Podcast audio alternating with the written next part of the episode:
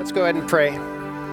Lord, we do ask that as we consider the empty tomb, the tomb of Christ having been raised from the dead, Lord, we know that you bring all things about. Lord, we know that you are the one who raised Christ from the dead. Having promised to raise Christ from the dead and Christ being raised from the dead to new life, we know that in Christ we can have new life. That when we die, we too can be raised from the dead that our death on earth is simply a new beginning of eternity with you. We thank you for the empty tomb. We thank you that we can remember on this Easter Sunday that Christ is not dead, that he has risen just as he said. It's in his name we pray. Amen. Well, as you're being seated, go ahead and turn with me to, Mar- to uh, Matthew chapter 27. And uh, as Pastor Mick said, you're welcome to join us right after church. We'd love to have you over to our house. We've got lots of food. You just go out of the parking lot, turn right, turn right on Club, turn right on Varden, and then left. So address is in there. I know you guys have maps. We were looking and we're like, do we need to put a map on there? And I was like, no, it's not 1999. So we don't, you can, I know you have a phone, you can just look it up and find out where we live. So feel free to join us right after church. Uh, we got, like I said, lots of food, bounce houses for the kids, and some of the adults told me, I'm going to get in the bounce house. I'm like, all right, fine. Bounce houses for everyone. So we're going to have a good time, though, right after church, celebrating the uh, thing that we have in common, the thing that brings us here today the life, the death, and the resurrection of our Lord Jesus Christ. Well, when I was in high school, my senior year, I had a teacher, I don't even remember her name, we called her Mrs. B, and her and I had one thing in common. We were each about to leave. I was a senior graduating and she was retiring. That were her last couple of months, that last semester from like January through June. And neither one of us really wanted to be there. And I had the benefit that she didn't have, I guess, is that I didn't really have to be there as often. And so one day she pulled me aside and she said, Brandon, if you don't fill this seat in class, you're not going to fill a seat at graduation. And I was like, okay, I get it. She was really nice. She was doing it for my benefit. It was a kindness that she was doing to me. So I said, how many more times do I have to be in the seat in order to graduate? And she said, if you're not going to be in the seat, you at least have to have an excused absence, which means I had to have a note, which a note was very easy to get. And so I could just bring her a note and then be late and she didn't really care because it was a typing class and I knew how to type. And it was this agreement that we had that I would be there as often as I could. And, uh, and she would let me graduate, you know. So it was very nice of her to, uh, to let me not always fill the seat and let my seat be empty sometimes and still let me have a seat at graduation. In my emptiness, there was significance because had I continued to be absent, it would have affected my graduation, which I did not want to do summer school having had graduated. The significance was the emptiness. I want to show you a couple pictures that are quite the opposite. The significance is the fullness of them. This is Buddha's tomb. This is the tomb of Confucius, Karl Marx, Michelangelo, Muhammad, the Green Dome, Napoleon Bonaparte, Pharaoh Khufu. Those tombs you can visit today, and if you were to open them, you will find the bones of dead men. The significance of those tombs is that it is where those men are buried. When you die, the significance of your tomb is that it will be where you are buried. The significance of the tomb in which Jesus was buried is that it's empty. The significance is that Jesus is no longer in the grave. If you'll turn with me to Matthew chapter 27, where we're going to pick up is in verse 62. We've seen the life and the death and the burial of Jesus. And in verse 62, we start to look toward the resurrection. After he was buried, it says, the next day, which followed the preparation day, the chief priests and the Pharisees, those are the religious leaders, they gathered before Pilate, who was the Roman governor. The chief priests and the Pharisees said, Sir, we remember that while this deceiver was still alive, he said, After three days I will rise again. So give orders that the tomb be made secure until the third day. Otherwise, his disciples may come and steal him and tell the people, He has been raised from the dead. And the last deception will be worse than the first. You have, you take a guard of soldiers, Pilate told them. Go and make it as secure as you know how. So they went and secured the tomb by setting a seal on the stone and placing a guard. So the Jewish leaders are worried that some of Jesus' disciples will come and steal his body and then claim he rose from the dead. It was a claim that Jesus had already made. They knew what he was talking about when Jesus said, Destroy this temple, and I will raise it in three days. So now the chief priests and the religious leaders are thinking, What did he mean by raise it, except for we know he's dead, and we want to make sure he stays that way. So they send the guard to guard the tomb. Chapter 28. After the Sabbath, as the first day of the week was dawning, Mary Magdalene and the other Mary went to view the tomb. There was a violent earthquake because an angel of the Lord descended from heaven and approached the tomb. He rolled back the stone and was sitting on it. His appearance was like lightning, and his clothing was as white as snow. The guards were so shaken by fear of him that they became like dead men. The angel told the women, Don't be afraid, because I know you are looking for Jesus who was crucified. Verse 6, some of the greatest words in the New Testament.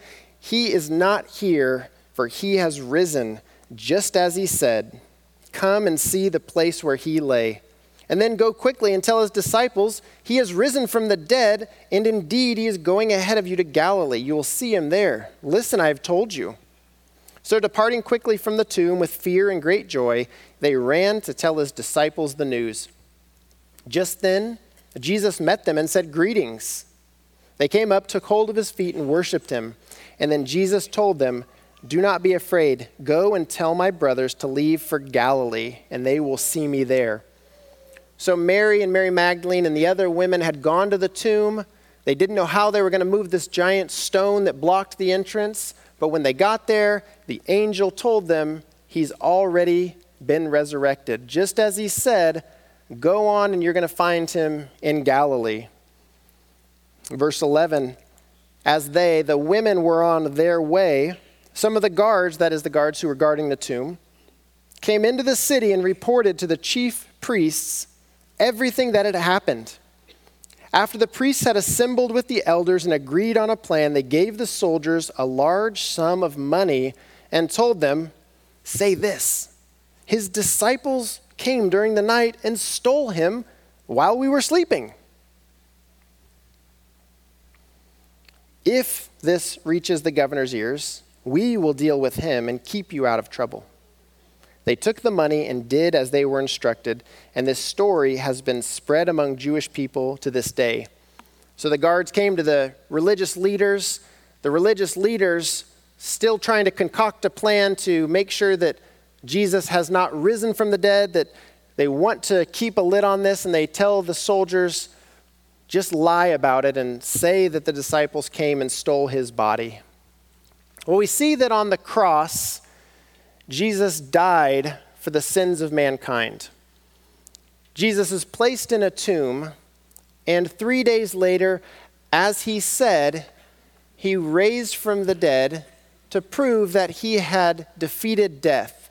Jesus overcomes death. And in overcoming death, Jesus has promised that he can do the same for you. That Jesus offers a death defeating life. That those who believe and have faith in Jesus will also be raised from the dead. But it requires both faith and it requires belief. there was a man who was walking along a cliff, enjoying the view of the ocean, and some of the rocks started to give way as he was walking. And as he started to fall 200 feet down to the ocean, he caught onto a branch. And as he was holding the branch, he yelled, Jesus, save me! And all of a sudden, a voice from heaven says, I will save you, my son. Just let go. The man, still holding on to the branch, looks up and he says, Is there anyone else up there? You see, when Jesus offers to save, he offers to save in his way and on his terms. If we are to be saved by the death, the burial, and the resurrection of Jesus, it's done in his way, and it requires faith and belief. You might remember the old quote from Benjamin Franklin that the only certain things in life are death and taxes. Well, Jesus paid his taxes, but for Jesus, death was not a certainty. He didn't evade death, but he did defeat death. In so doing, John in John's gospel, Jesus says, "You pore over the scriptures because you think you will have eternal life in them, and yet they testify about me, but you are not willing to come to me so that you may have life." To have that life that Jesus talks about means that you have to come to Him. He has defeated death. He can and does offer new life. The life that He offers is offered through a surrender to Him alone. So we see that Jesus has defeated death. And in this passage, we also see a lot about the Roman guards. We see that Jesus overcame death but also in the process, he overcomes Rome and all that Rome stood for. At this time, Rome was by far the most powerful empire on earth. Nobody could stop Rome. They marched where they wanted, they set up boundary limits where they wanted. And so Pilate, the Roman governor, sends his guards to seal the tomb, to verify that the body is there, and then to stand guard. Now, this is the most powerful nation on earth. The way they generally would seal was with a rope, and it would be stuck with wax. It wasn't meant to actually hold anything, it was meant to prove that this seal had not been tampered with. So, in the wax, they would push in some kind of identifying mark. They usually used like a signet ring, and they would push into the wax something that was identifiable. So, if anybody broke the seal and rolled away the stone, they would know that someone has tampered with it. But even beyond that, Pilate sends his own guards to guard the tomb. And in verse 4 of chapter 28, we see the guards were shaken with fear and they became like dead men. And then in verse 11, these same guards who were shaken with fear come back to the Jewish leaders and they start to tell the story of what happened. There was a violent earthquake, there was some guy whose clothes were like lightning and things were happening. And certainly the chief priests are like, What are you guys talking about? And all these guards are together, like, We know it doesn't make any sense, but what we saw, we saw. They were unable to stop all of what transpired. A trained army of soldiers the most powerful nation on earth, was not powerful when it came to the empty tomb. They were unable to stop what Jesus was doing. When my son was younger, he and I and the, one, a couple of the older kids had gone down to Knott's Berry Farm. And we were standing in line, kind of, you know, wandering back and forth in the line. And I could tell that he was getting more anxious about the ride and he was a little scared of it. He was like three or four years old.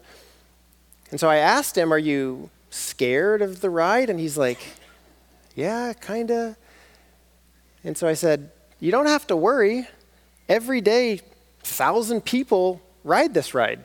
It's been there for 20 years, and every day people ride it. It'll be there for another 20 years, and the likelihood of us flying off the track to our untimely death is very low. that, that didn't bring him as much comfort as it did in my mind. And so I told him, I said, but don't worry. I've ridden this ride before, and it'll be okay. When I told him that I had been there before, that did bring him comfort. When we face death, Jesus has been there before. He's walked that road. He knows what it looks like to have death in front of him and continue going that direction. Because Jesus knows and cares, he's able to provide comfort to us. He's able to say, Come with me. I've done this before. I'll walk you through this. Not only did Jesus defeat death, but Jesus defeated the Roman army who sought to keep him in the tomb. And then, to me, probably the most interesting part of all this is verses 11 through 15, where the soldiers come back to the chief priests. The chief priests bribe the soldiers and tell them, let's, let's make up this lie about what really happened because we don't want all these things that you've now told us to get out. So I'm going to tell you some of the things that the chief priest said because I have a lot of questions about who thought this was a good idea. Firstly, the chief priests say, What we're going to do is we're going to tell everyone that you fell asleep. So, trained Roman soldiers, you all just fell asleep. And the soldier's like, Okay, I fell asleep? They're like, No, no, no, you all fell asleep at the same time. Yes, okay, so you all fell asleep at the same time. And then what? Okay, so we're all asleep, right? And then these fishermen and tax collectors and very regular people come and they roll this giant stone away, which wakes us up. No, no, no, you're still sleeping. Okay, so you're sleeping. Like a bad cartoon, they're gonna like tiptoe over your bodies, you know, and they're like knocking cans. No, no, no. So we stay asleep the whole time. They manage to roll the giant stone away. And then what you're gonna do is you're gonna tell everybody that those disciples of Jesus carried his body away, having rolled the stone away, all this while you were sleeping. Certainly the soldier said, Well, if we were asleep, how did we know they took the body? How did we know it was the disciples that took the body? And if we know the disciples took the body, why don't we just go knock on their door? Hey, we saw you while we were sleeping. Give us back the body of Jesus. Because then Christianity just like starts to spread everywhere. If they really took the body, then you just go to all Jesus' followers and be like, hey, sorry, but here's Jesus. We got his body. He's really dead. I know he said he was going to rise from the dead. I know you think that, but he was in the back room at your friend's house. We found it. There it is. But that's not what the chief priests had. They had this very outlandish lie that doesn't make any sense. Certainly, as they went through this process, somebody later was like, that was a bad idea. We should have taken like 10 minutes and really brainstormed this, like on a whiteboard. What are the possibilities that we could say? Because what we have is not a good plan. It was so far fetched that it became unbelievable. And yet, this is the story that has been spread among the Jewish people to this day that his disciples came, tiptoed around the sleeping guards, rolled the stone away, and took the body. We also are prone to believe outlandish lies. We are prone to believe that we are self sufficient, that I am independent, that I can do all things by my own strength because I give me power. We are inclined to believe that if I had more possessions or money or assets or something, if I had more, then I might be happy.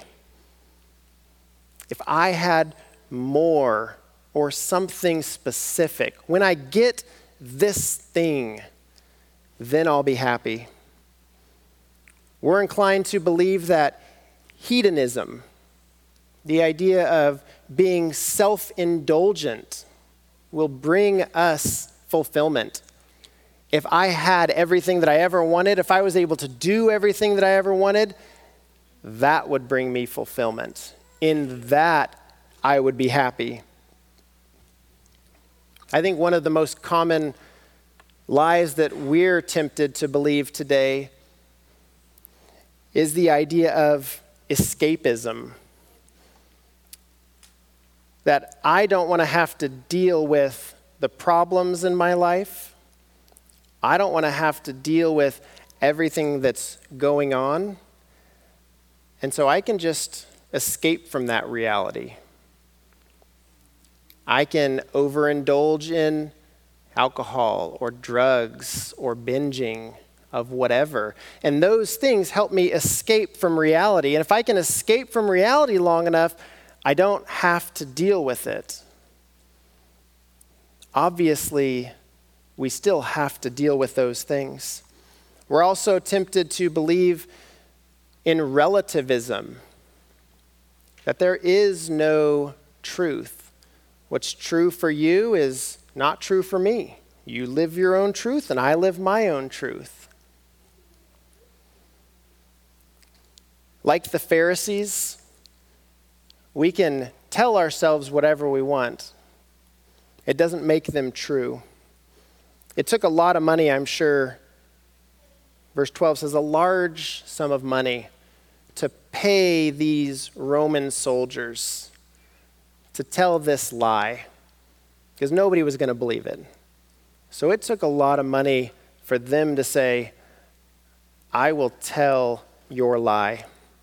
For us, it doesn't take much. We don't want to have to deal with the hard things in our lives. So we lie to ourselves. We tell ourselves, it'll all be okay. I'll just wake up in the morning and everything will be fixed. But the truth is that God has a purpose for your life. God has a plan. God has a will for your life. And it transcends all of those things. Money won't bring happiness, status and fame and success won't bring fulfillment. You'll never find what you're looking for in all of those things because they don't truly give life. The only one that can truly give life is the one who has overcome death. Jesus says in John 10 10, I have come so that they may have life and that they may have it abundantly. You've probably seen the old game shows where there's a, a curtain and something behind the curtain, and there's like another curtain and these like doorways that there's something behind them, and the host says, Behind one curtain is a grand prize, and behind another curtain is disappointment. Pick a prize, pick a curtain. Which one do you want? Do you want the prize? Do you want the disappointment? And you so you kind of like look back and forth, and well, I'll pick door number one. So they pull back the curtain, and sure enough, there's only disappointment. So you missed out on the prize, and so they pull back the other curtain, but there's nothing there. It's also disappointment. And that's life. You go to college and you're going to get a new job and you're going to make more money and you're going to have a house and you're going to have kids and you're going to have the cars and you're going to have all these things and then I'm going to be happy. And you keep striving and you work and you look for and you keep trying to gain because I need more things. And those things don't work. And so therapy doesn't work. And we seek after and we're looking for fulfillment. And no matter how many doors we open, no matter how many curtains we draw, every one leads us feeling disappointed. Because we're promised that on this side of the curtain is the prize. So every time we draw the next curtain, we're left a little more frustrated than we are the last. The problem is, is that no matter how many doors you open, no matter how much fame and fortune and health, and all of the things that the world says will bring you happiness, will make you feel fulfilled. None of those things ever actually fulfill. The answer to what happens when I die. The answer to why am I here? What is the meaning of life? How do I find peace? What will bring me happiness? What will cause my anxiety and worry to subside? The answer for all of those things is Jesus. The only prize worth pursuing is Jesus. The emptiness of life is ironically filled by the empty tomb. The one who left the tomb had power over death, had power over his enemies, also has power over your circumstances and your problems, over your marriage issues. He has power over the things in your life that you look at and say, I can't do this on my own. I've tried and I don't know what else to do. And that's where you end and Jesus begins. Because no matter what the striving looks like, no matter what the differences are, no matter how much we try to do it on our own, we still are pulling back the curtain to emptiness, to frustration, and to disappointment. And Jesus says, I've come to give life. Not just any life, but to give abundantly. You see, the, the chief priests, the religious leaders, they knew there was something different about Jesus. There were a lot of people that claimed to be the Messiah. They killed him and then they just went away. They even say that. They say, if it's actually something, just let it happen. It'll fizzle out. But if it's nothing and then you kill the guy, you kind of put him on this pedestal. And they knew that there were so many false messiahs that had come, and they all fizzled out. The chief priests knew that. The Roman soldiers and Pilate, they went to guard Jesus for a reason. He was dead. So why not just let him be dead?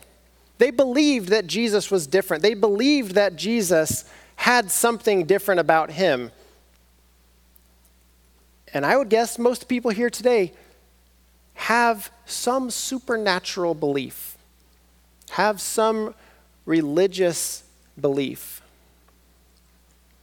The difference between belief is belief is knowing that you think something is true. When you add faith to belief, you're saying, I not only know something to be true, but I believe what Jesus is saying is all true. Faith is being sure of what we hope for. Faith is being certain of what we do not see. By faith, we trust in Jesus. A lot of people believe that there's a God. A lot of people believe that Jesus lived. Believing and having faith are two different things. Even the demons, the Bible says, believe, but they don't have a faith that saves them.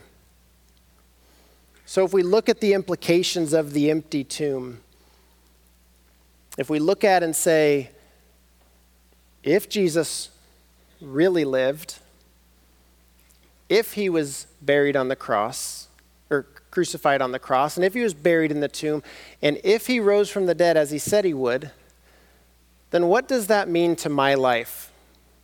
What does that mean to my life if he who overcame death promised that I too will overcome death? You see, for Christians, death is like living our lives on the tarmac in an airplane waiting to take off, and our lives are this slow progression from birth through whatever age we die at. And for some people, the plane just goes down from there. But the picture that we have in the Bible is as Christians, we get to the end of the runway and the plane takes off. The end of our life, the end of the runway, is simply the beginning. Jesus overcame death so that we don't have to die, that we don't have to come to the end of our lives and wonder, what happens to me when I die? What happens to me? Am I abolished? Am I annihilated? Am I good enough to get to heaven if I treat people right and I live a good life? Will I please God and get to heaven? If the implications of the cross and the tomb are real, and if Jesus is who he said he is, then all of what he said has to be true. And he said that anyone who comes to me and believes and has faith will be saved. If you've never believed in Jesus and had faith, he says, Come to me. Anyone who's weary, struggling, tired of all of the problems, he says, Come to me, I will give you rest. And he will give the peace of God that only he can give. In Romans, it says, This is the message of faith that we proclaim. If you confess with your mouth Jesus is Lord and believe in your heart that God raised him from the dead, you will be saved. That's the significance of the empty tomb, is that Jesus was alive and then he was dead. The empty tomb proves and shows that not only was he raised from the dead, but that he has promised that he will raise us from the dead as well. Let's pray. Lord, you have given us a great truth. Lord, I pray that as people hear your word, that your word would convict them that you are the only way, that there is no one else, there's no other name by which we must be saved, that we must come to you that we must humble ourselves and surrender our own will, our lives, our hopes and dreams, and that you'll replace them. That you'll give us better hopes and better dreams and a better life through Christ. We thank you that the tomb is empty. Thank you that we don't have to wonder what happens when we die. And it's in Jesus' name we pray. Amen.